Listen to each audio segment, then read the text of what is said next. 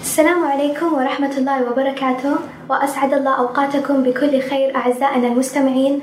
أهلا وسهلا فيكم. حلقة جديدة من برنامج داء وشفاء التابع للمجلس الطلابي في جامعة الملك سعود. حلقتنا اليوم راح أقدمها لكم أنا سارة جاسر طالبة في كلية الطب في جامعة الملك سعود. راح نتكلم اليوم عن حالة أبو محمد اللي بدأ يعاني من الكتمة وصعوبة بالنفس كل مرة يروح فيها للمسجد. ولاحظ كمان إن الكتمة تزيد معاه لما ينام على ظهره فيضطر يزيد عدد الوسائد اللي ينام عليها حتى يرتاح. أبو محمد الأسبوع الماضي بدأ يلاحظ انتفاخ بالأرجل السبب اللي خلى ابنه ياخذه للمستشفى. وهنا بلغهم الدكتور إنه يعاني من قصور في عضلة القلب. وإنه يحتاج يأخذ الأدوية بشكل دائم حتى تتحسن حالته. قصور عضلة القلب أو الفشل القلبي هو موضوعنا لليوم بإذن الله. راح نحاول نغطيه بشكل كامل من تعريفه وأسبابه وطرق التعايش معه. مع الدكتورة حنان البكر استشارية أمراض القلب وأخصائية تخطيط القلب بالموجات الصوتية بمستشفى الملك خالد الجامعي. أهلا ومرحبا فيك دكتورة. سعيدين تواجدك معنا اليوم. أهلا وسهلا فيكم صباح الخير وشكرا على استضافتكم. آه، دكتورة في البداية ممكن توضحي لنا إيش المقصود بقصور القلب أو الفشل القلبي؟ طيب آه، بسم الله الرحمن الرحيم والصلاة والسلام على رسول الله. آه، بداية قصور القلب طبعا هو يسمى قصور القلب الاحتقاني. أو عجز القلب الاحتقاني أو فشل عضلة القلب أو ضعف عضلة القلب. طبعا إحنا ما نحب نستخدم كلمة فشل لأن هذه تخوف المرضى شوي. فنتكلم عن قصور القلب الاحتقاني. فمن الاسم نحاول لو مسكنا ثلاث أجزاء من الاسم قصور القلب معناته أنه عضلة القلب اللي هي عبارة عن مضخة عاجزة أو قصرت أنها تغذي الجسم أو تمد الجسم آه، بالغذاء والأكسجين بسبب قصور ماء فيها لأي سبب من الأسباب. آه، وهذا طبعا يؤدي إلى أنه القلب بدأ يعجز عن أداء وظيفته بشكل كامل. القلب طبعا يعمل آه، أو دقات القلب من 60 إلى 100 دقة في الدقيقة الواحدة ينبض من 60 إلى 100 مرة. ويضخ في هذه الدقيقة 5 لتر. فعندما تقل هذه الكفاءة كفاءة الضخ نسمي هذا الشيء عجز القلب. ليش سموه احتقاني؟ لأنه ينتج عن عجز العضلة العضلة هذه آه، تبدأ الدم يرجع على الرئتين فيصير فيها احتقان ومع تطور المرض يبدأ أيضا الاحتقان والسوائل هذه ترجع على التجويف البطني وعلى القدمين في سبب آه، وتورم في الرجلين وتورم في الغشاء البطني ممكن أيضا على الأعضاء الأخرى في الجسم. دكتورة يمكن إحنا دائما نسمع بالمجتمع بشكل عام إن مثلا الوالد يعاني من مرض القلب أو عندي مرض القلب، هل مصطلح مرض القلب العامي هو نفسه آه، قصور عضلة القلب احتقاني أو في فرق؟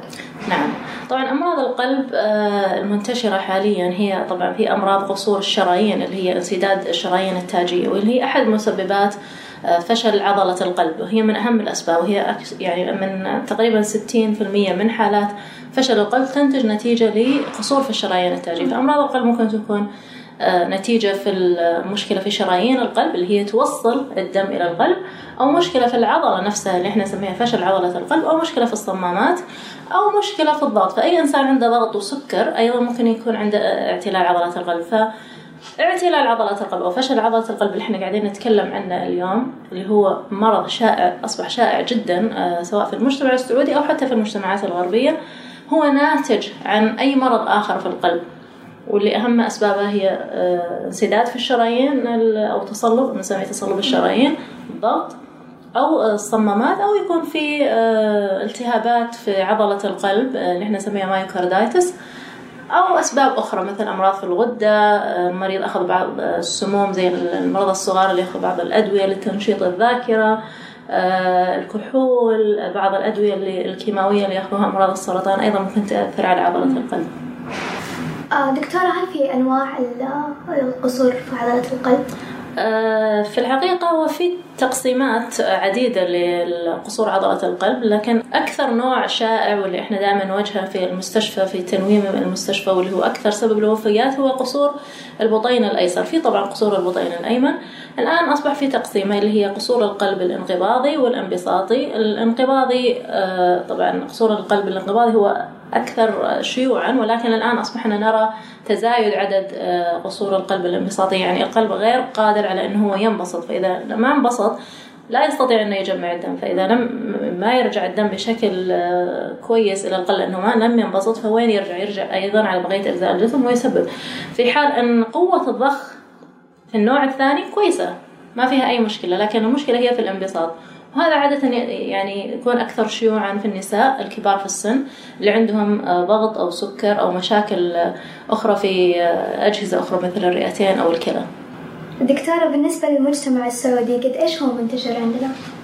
والله إحنا ما عندنا يعني إحصائيات محددة وما أنا ما عندي أرقام لكن في الأرقام المسجلة في العالم يعني الإحصائيات تخبرنا أنه في من خمس 400 إلى 550 ألف آه، حالة في السنة من حالات فشل القلب الاحتقاني وهذه هذا عدد كبير يعني آه، وهذا أصبح من أكثر الأمراض شيوعا الآن سواء على مستوى المجتمع السعودي أو على مستوى العالم بأكمله.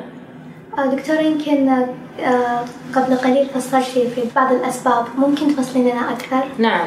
آه، طبعا آه، إحنا ما نعتبر آه، قصور عضلة القلب أو ضعف عضلة القلب هو مرض بحد ذاته. هو حالة تنتج عن أمراض القلب الأخرى اللي هي قصور في الشرايين الضغط طبعا قصور الشرايين ممكن يكون نتيجة المريض عنده سكر عنده ضغط عنده زيادة في الدهون عنده تاريخ عائلي. فمن أهم الأسباب وأولها يشكل تقريبا 60% من الحالات هو تصلب في شرايين الشرايين التاجية اللي توصل الدم إلى القلب. آه، السبب الثاني المهم هو ارتفاع ضغط الدم. في كثير من المرضى يرتفع عندهم الضغط وما يدرون عندهم ضغط وما ياخذوا أدوية فيجون آه، على الإسعاف بكتمة وتجمع سوائل لأنه بدأ القلب الآن يتضخم وحصل عندهم فشل عضلة القلب الانبساطي. آه، السبب الثالث اللي هو طبعا منتشر أيضا في مجتمعنا والمجتمعات العربية بشكل عام اللي هو الحمى الروماتيزمية للصمامات أو أي أمراض صمامات أخرى لكن الحمى الروماتيزمية منتشرة عندنا بشكل كبير. آه والآن أصبحنا ما نرى الحمى الروماتيزمية لكن نرى آثارها في اعتلال الصمامات. والأسباب الأخرى اللي ذكرناها مثل الكحول أو المواد السامة زي الكيماويات لكن أهم ثلاث أسباب هي ثلاث أسباب الأولى. هي تصلب الشرايين ارتفاع ضغط الدم وأمراض في في الصمامات جميل آه، دكتورة طبعا تعودنا دائما أن يكون في مجموعة أسباب ممكن تكون غير مباشرة نسميها عوامل الخطورة أو نعم. risk factors ممكن تفصلين أكثر؟ نعم هذا سؤال مهم جدا لأنه كثير من المرضى اللي عندهم أسباب الخطورة هذه ممكن هم معرضين أنهم يصابوا بمشكلة مرض أو حالة فشل عضلة القلب آه، إلى أن يثبت العكس يعني مريض عنده سكر وضغط هذا المريض معرض أنه هو يكون عنده فشل عضلات القلب. ليش؟ لأن هذا المريض معرض أن يكون يحصل له تصلب شرايين. فإذا إحنا أخذنا هذا المريض بداية قبل ما تصير عنده مشكلة فشل عضلات القلب وعالجنا السكر وتابع بشكل دقيق السكر وأخذ أدوية السكر وراقب غذاءه وراقب القراءات وتابع بشكل دقيق جدا. إحنا ما نتكلم عن متابعات متباعدة نتكلم عن متابعات دقيقة. وتابع حتى مع أخصائية التغذية آه، وسوى رياضة آه، إحنا بذلك نتجنب حدوث آه، فشل عضلات القلب لأن هذا إذا ما ضبطنا السكر هيحصل عنده تصلب في الشرايين فعوامل الخطورة اهمها السكر الضغط زيادة الدهون نمط الحياة عدم الحركة وعدم الرياضة الناس اللي تجلس بشكل كبير. الآن إحنا عندنا من الص... يعني من السن الصغير إلى الكبار. السن الصغير بدأوا يجلسون فترات طويلة على الأجهزة الإلكترونية. صار الصعب إن إحنا آه، نجذبهم بنشاطات أخرى. بينما في السابق كانوا الناس أكثر شيء في حركة وفي لعب كرة القدم فما كان في هذه الوسائل. الناس اللي تشتغل أعمالها في مكاتب وكذا يكون أكثر عضلة لأنهم أقل حركة. آه، وطبعا نوعية الأكل أيضا مهمة. آه، وفي التاريخ العائلي طبعا العوامل الوراثية تعتبر الآن أيضا من الأشياء اللي لها علاقة بأنه المريض ممكن يعني إذا عندك في أحد في العائلة عنده مرض عضلة القلب في أحد المسببات اللي اعتلال عضلة القلب التمددي هذا ما أعرف يعني ليس له سبب إذا استبعدنا جميع الأسباب الأخرى فيكون هذا هو التشخيص اللي نوصل له اعتلال عضلة القلب التمددي وهذا ممكن يكون له يعني سبب وراثي. بس نرجع لقصة أبو محمد. ذكرنا أنك يعاني من نعم. كتمة وصعوبة بالنفس بعدين انتفاخ بالأرجل.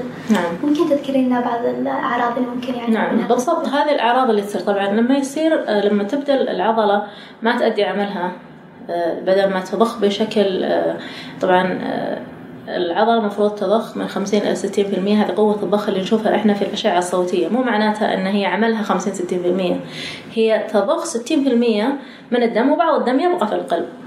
آه فلما آه قوة الضخ هذه تقل إلى مثلا 30 أو إلى 20% آه كمية أكبر سوف يعني تبقى في القلب. وهذه الكمية سوف ترجع على الرئتين. وإذا رجعت على الرئتين ترجع لبقية أجزاء الجسم وبتبدأ الكلى ترسل آه، إشارات للقلب بأنها ما هي قادرة تتخلص لأنه بدأ كمية الدم اللي يصل للكلى أيضا قليل فالكلى الآن بدأت أيضا يصير فيها قصور. فأي مريض عنده قصور في القلب عادة يصاحب أيضا قصور في الكلى. وندخل في الدائرة غير منتهية أنه قلة الدم إلى الكلى قصور في الكلى قصور في الكلى أيضا ما يبدأ المريض يطلع سوائل فتتجمع السوائل أكثر. فالآن أصبح عنده تجمع سوائل من السببين. لكن في البداية يكون عنده تجمع سوائل بسبب ضعف العضلة ورجوع السوائل هذه ورجوع الدم والدم طبعا معظمه ماء الماء هذا يرجع على الرئتين. فإيش اللي يصير للمريض؟ يقول لك أنا أحس بكتمة. يبدأ السوائل هذه تكون في البداية قليلة بعدين تبدأ تكثر يبدا يحس بكتمة حتى مع المجهود القليل بس يمشي مثلا للحمام يصير عنده كتمة. بعدين يصير يحس فيه لما ينام لما يبدأ ينام يبدأ السوائل ترجع على الجزء الأعلى من الرئتين وأيضا يبدأ يصحى من النوم يبغى هواء ويبغى أكسجين. ممكن أيضا يصل المريض إلى حالة الودمة الراوية اللي هي نسميها هبوط القلب الحاد. هذه طبعا آه، حالة تعتبر إسعافية. لابد المريض يجي يكون عنده غرغرة حتى الصوت يصل السوائل إلى الحلق بحيث أن المريض ما يقدر يتنفس. ممكن بعضهم يحتاج إلى حتى تنفس صناعي لمدة يوم أو يومين في حالات الودمة الراوية. فأهم عرض هو ضيق التنفس. الأعراض الأخرى اللي هي طبعا آه، في حالة تقدم آه، ضعف عضلة القلب يبدأ المريض يحس بالإعياء والتعب. ليش؟ لأنه الجسم ما قاعد يستقبل الأكسجين الكافي والغذاء الكافي فبدأ كمية الدم أيضا للأطراف وللعقل وللكلى كلها بدأت تقل فبدأت أعضاء الجسم أيضا وظائفها تقل. يحس المرض مريض بتعب من معظم الوقت. معظم الناس طبعا يقولوا والله أنا تعبان لأن أنا كبير في السن. كثير من الناس ما يتشخصوا بشكل يعني سريع بهذا السبب والله تعبان اي مريض كبير وطبيعي إنه يتعب. لا مو طبيعي. إذا أنت ما انت يعني ما أنت متعود على التعب هذا وفجأة جالك هذا التعب وفجأة ما أنت قادر تروح المسجد هذه علامة خطر. لابد إن أنت تراجع الطبيب وتسوي الفحوصات اللازمة. آه، الأعراض الأخرى اللي هي احتقان في أجزاء الجسم الثاني لما يبدأ عضلة القلب الأيسر تأثر أيضا على الرئتين وبالتالي تأثر على الجزء الأيمن من القلب. تبدأ تجمع السوائل في القدمين وفي التجويف البطني والتضخم في الكبد. فهذه هي أهم الأعراض. وفي بعض المرضى طبعا يجون بخفقان في بعض المرضى يجون بتوقف عضل يعني زي السكتة اللي هي توقف العضلة. هذا طبعا في الحالات المتقدمة من المرض. دكتورة من ضمن سياق كلامك ذكرتي بعض المضاعفات أكثرها على الكلى. ممكن مضاعفات ثانية غير على الكلى؟ طبعا لما لما عضلة القلب تقل كفاءتها وما تستطيع أنها تغذي الجسم بالأكسجين آه، يبدأ يحصل فشل في أعضاء الجسم الأخرى الكبد آه، في الكلى آه، أيضا ممكن بعض المرضى يدخلوا في غيبوبة بهذا السبب آه، توقف كهربة القلب المفاجئ وهذا يسبب طبعا سكتة قلبية لابد المريض ينعش بشكل فوري. فهذه من من أهم المضاعفات طبعا. وأيضا في يحصل بعض اللخبطة في الكهرباء لأنه لما تتمدد عضلة القلب العضلة هذه عبارة عن مضخة المضخة هذه محاطة بأسلاك كهربائية.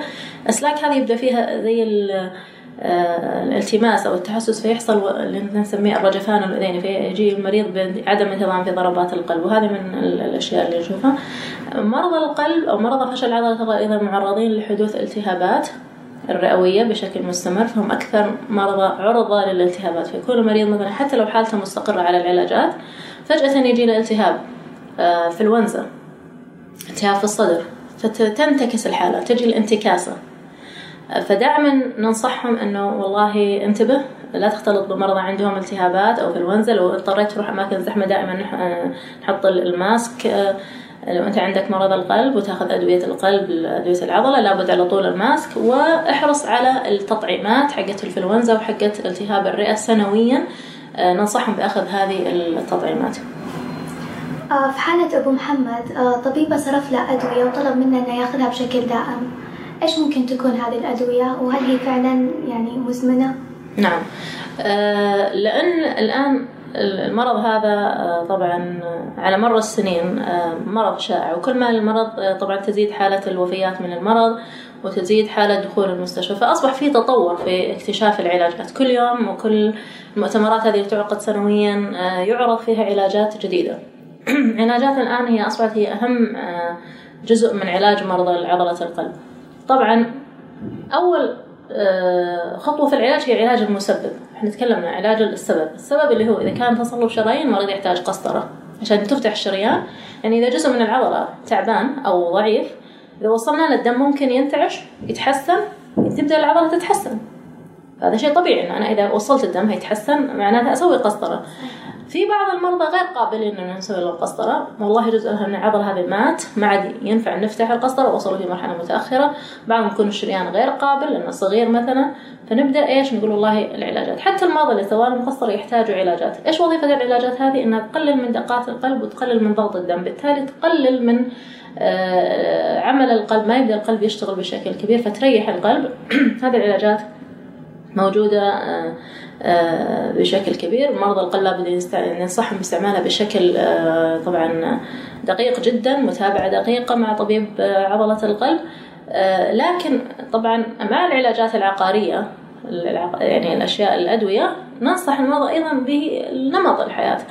آه، فممنوع مريض عضلة القلب ياخذ ملح. يعني يقلل آه، نسبة مش الملح بشكل عام بس إحنا يهمنا نسبة الصوديوم طبعا ولذلك حولهم على اخصائيات التغذية ما يكون نسبة الصوديوم أكثر من 140 مثلا جرام أو شيء زي كذا. آه، وإذا تجنبوا الملح تماما يكون أفضل على السفرة. الطبخ دائما تكون طازج. ننصحهم بأكل الأشياء الطازجة دائما وطبعا السوائل. سوائل مهمة ما يعني مفروض إنه مريض عضلة القلب لأنه هو المشكلة كلها في تجمع السوائل لأن العضلة ما هي قادرة تطلع هذه السوائل. فهو عنده سوائل زايدة فينصح بأخذ سوائل أقل. كم أقل؟ من واحد إلى اثنين لتر في اليوم. إيش هو إيش السوائل هذه؟ ما هي موية فقط. تشمل الحليب تشمل العصيرات كل السوائل. حتى لو شوربة أي سوائل ما تزيد من واحد إلى واحد ستة من عشرة. ما يعني أقصى شيء ممكن تكون اثنين لتر. أكثر من كذا نبدأ ندخل في منطقة الخطر ويبدأ المريض يرجع لنا مرة ثانية. يعني مريض عضلة القلب. حتى لو مستمر على العلاجات والمتابعات وجفتها من الفترات مثلا زي رمضان. أو زي المناسبات ولخبط في الملح أو لخبط في الأكل ممكن يجينا المريض هذا مرة ثانية بانتكاسة وحصول تجمع سوائل. طيب دكتورة بالنسبة للرياضة ننصحهم فيها وما تناسب نعم. لا آه، عادة الرياضة ما في مشكلة إنه يسوي رياضة. طبعا ما تكون رياضة مجهدة يا تكون عن طريق المشي مو لازم يكون مشي سريع أو السباحة. آه، لكن إذا حس حس المريض إنه في تعب أو في إجهاد أو في خفقان أو في آه، مثلا بأي دوخة المفروض إنه هو طبعا يستشير الطبيب لأنه مرضى عضلة القلب مختلفين في كفاءة العضلة ممكن تكون حالة بسيطة ممكن تكون حالة متقدمة آه. على حسب الحالة. إذا كانت الحالة متقدمة جدا هنا لابد يدخلون في يعني برامج تدريبية معينة ويكون فيها مدربين خاصين ويكون تحت إشراف مدرب معين. لكن المرضى اللي هم يعني حالتهم مستقرة على العلاجات ويجون يعني ماشيين حياتهم بشكل طبيعي ما يمنع يسوون أي رياضة. ويكون المريض هو طبعا يتابع نفسه. إذا حس في أي خفقان في أي يعني كتمة زيادة أو تعب أو عياء هو يقدر يقلل آه، كمية الرياضة. يا إما الوقت يعني بدل ما كان يسوي إذا كان يسوي مثلا 45 يخليها 30 دقيقة. إذا كان 30 يخليها 25 بالإضافة إلى سرعة الجهاز. دكتورة بالنسبة للمرضى اللي آه، مشخصين حديثا بهذا المرض يمكن ما تعودوا على الأدوية وعلى طبيعة النظام نعم. الجديد. لو حصلوا فوتوا آه، أحد الجرعات. نعم. كيف ممكن يتصرفون؟ ممتاز. هذا سؤال مهم لأنه زي ما تكلمنا هذا المرض هو له علاجات نعم لكن هو مرض مزمن. آه، إحنا طبعا إذا شخص هذا المرض آه، بداية في البدايات ممكن أن إحنا يعني ممكن المريض يحصل شفاء بس في الحالات المتوسطة إلى الحالات المتقدمة نادر أنه يشفي. يشفى المريض فهو مرض مزمن لابد من التعايش معه. فطبعا ينصح المريض أنه يأخذ العلاجات بشكل منتظم جدا ويتابعها. إذا فوت أحد العلاجات طبعا هذه من أهم العلاجات هي المدرات. هيبدأ المريض يحس بتعب. ننصح المريض هذا أنه يزود المدرات هذه إذا كان أخذ الجرعة مثلا ما أخذ الجرعة حق الصباح يصير ياخذ الجرعة مثلا يضاعف ياخذ الجرعة ويضاعف مثلا المدر العلاجات الثانية خلاص ما ياخذها في نفس اليوم لكن يبدأ ياخذها من, من ثاني يوم. لكن عدم يعني لابد أن المريض يكون مدرك أنه أي توقيف للعلاج فيه خطر أنه هو ممكن تتجمع عليه سوائل. إذا كانت جرعة أو جرعتين ممكن ما تكون مشكلة كبيرة لكن إذا فوتها اليوم يومين ممكن يصير عنده انتكاسة. طبعا من التعايش مع الحالة أن المصابين يقدروا يميزوا الإشارات مثلا تطور المرض أو تحسنه نعم. إيش ممكن تكون هذه الإشارات؟ هل هي ظهور عرض معين أو إنه يخف نعم. مثلا؟ هي تقريبا نفس الأعراض إذا زادت الكلمة إذا كان المريض حالته مستقرة والله يقول والله أنا طلعت من المستشفى كنت على العلاجات الفلانية كذا وكذا وأخذت هذه العلاجات وأنا لي حالتي مستقر مدة مثلا شهرين ولكن الآن بدت عندي آه، زيادة الكتمة. أو أحس برجلي بدأت تورم بشكل أكثر أو في تورم في البطن أو بدأ وزني يزيد. طبعا من أهم الأشياء أن ننصح المريض أنه يقيس وزنه يوميا. إذا شاف زيادة في الوزن من واحد إلى ثلاثة كيلو في الأسبوع هذا مؤشر إنه في زيادة سوائل هذا من أهم المؤشرات اللي لابد المريض ينتبه لها. في علامات سريرية ثانية طبعا المريض ما راح يفحص نفسه لكن لما يجي المستشفى نفحصه. آه لكن أهم العلامات هي زيادة الوزن أو زيادة الأعراض اللي تكلمنا عنها. دكتور إذا كان المريض يعاني من أمراض مزمنة أخرى مثل أمراض الكلى أو السكري والضغط يمكن للأسف هذا الأكثر آه، في مجتمعنا. صحيح. هل يغير من المرض أي شيء من الأدوية أو من النصائح اللي نصحناهم؟ نعم. طبعا أكيد إذا المريض عنده خلل في عضو آخر زي الكلى أو أمراض في الرئتين يكون علاجه آه، أكثر يعني تعقيدا من المريض اللي لم آه، الأجهزة الأخرى عنده سليمة. فطبعا يبغانا ننتبه على الجرعات. تضبط بشكل وبشكل دقيق آه، بما يناسب يتناسب مع الكلى والشيء الآخر اللي هو طبعا علاجات السكر زي ما تكلمنا لابد أنها تتأخذ بشكل منتظم. مو بس العلاجات يعني دائما المريض يفهم إنه علاج القلب أو علاج الكلى أو علاج السكر هو مجرد عن أدوية يعني أدوية و... وانتهى وخلاص هو راح يشفى بهذه الأدوية. لا هذا ما هو صحيح. أهم شيء اللي نمط الحياة واللي أنا دائما أركز عليه. إذا أنت عرفت إيش تأكل إذا أنت سويت رياضة إذا أنت انتبهت لوزنك آه يعني نسبة حدوث الانتكاسة في هذه الأمراض كلها سواء سكر أو قلب راح تكون أقل. وجزء منها أيضا المتابعة. يعني المتابعات مهمة لو تكون المتابعات بشكل متقارب والأفضل أنه يكون نفس الطبيب اللي يتعامل معك هو طبيبك نفسه. يعني في كثير من المرضى يروح لك أكثر من مركز. يروح مركز مثلا خالد الجامعي بعدين يبدأ يروح الحبيب بعدين يبدأ يروح أماكن أخرى. وهذا شيء غلط لأنه تبدأ الأدوية تتداخل مع بعضها وتبدا تاثر على الكلى وهذا شيء يرجع المريض مرة ثانية يدخل في احتباس السوائل بسبب إن الكلى تعبت وهذا يأثر على القلب. فطبعا أكيد في تداخل يعني بين التداخل كبير بين السكر والكلى والأمراض القلب. جميل. دكتورة ممكن تذكرين أهم الوسائل الوقائية اللي ممكن نمارسها كعادات؟ إن شاء الله تساهم في منع حدوث نعم. هذا المرض. ممتاز. سؤال ممتاز لأنه زي ما إحنا عارفين الوقاية خير من العلاج. صحيح. فزي ما تكلمنا إذا أنت مريض ضغط أو سكر آه، أو عندك تاريخ عائلي لأمراض القلب لابد أن أنت تفحص. آه لابد طبعا أنا دائما أقول إنه إذا وصل واحد أربعين سنة لازم يكون عنده فحص دوري كل أربع كل ست شهور الكوليسترول والسكر ويقيس الضغط ممكن يسوي أيضا تخطيط ولا مانع من عمل أشعة صوتية للقلب. ليش؟ لأنه إذا اكتشفنا أنه في عنده أي من هذه المشاكل تعالج بشكل آه، مبكر بحيث لا يصل المريض إلى آه، مرحلة ضعف عضلة القلب. إذا وصل المريض لضعف عضلة القلب نبدأ عاد في العلاجات ونبدأ في الخطة العلاجية. لكن الوقاية من هذه الأمراض وعلاجها بشكل صحيح هو أفضل شيء. الرياضة آه، مراقبة الأكل طبعا الوزن امتناع عن الأكلات والوجبات السريعة هذه بشكل منتظم. آه، ممكن إحنا يعني إذا كانوا يعني صغار في السن ولا بد إنه ياكلون مرة والمطاعم مرة في كل أسبوعين كل شهر لكن مو بشكل منتظم. فدائما التوعية حتى الأم لها دور في البيت إنه والله لابد توعية الأطفال ما تخليهم ياكلون أكلات مثلا وجبات سريعة لأنه دائما الأطفال يحبوا الوجبات السريعة. فهنا يبدأ من الصغر التوعية أنا والله عندي طفل يعني لابد أن ينتبه لا تأكل مثلا أشياء فيها دهون لا تأكل سكريات. يعني يقول لك والله طفل يبغى يعني يعني ينبسط في الأكل. هذا لا هذا هي آه، شيء إنه قاعدين نثبته في مخه من الصغر.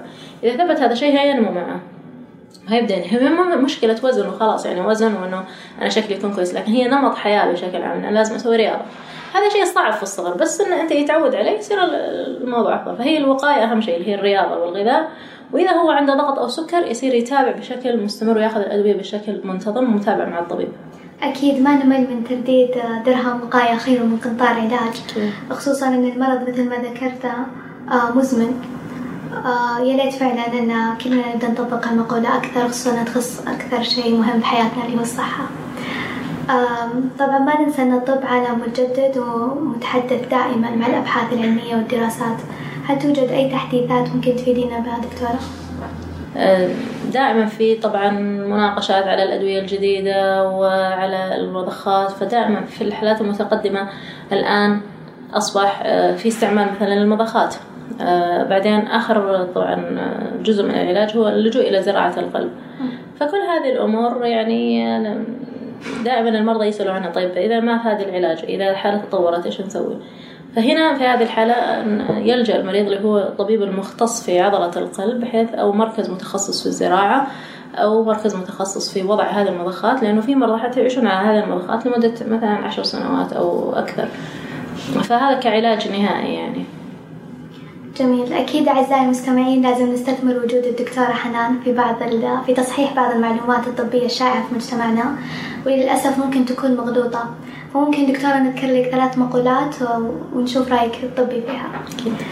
المقولة الأولى ماء البقدونس مدر للبول يغني عن الأدوية المدرة للبول في حالة الفشل القلبي. إيش رأيك؟ البقدونس مفيد بشكل عام لأنه هو من الخضر لكن أنه يغني عن المدر هذا كلام غير صحيح.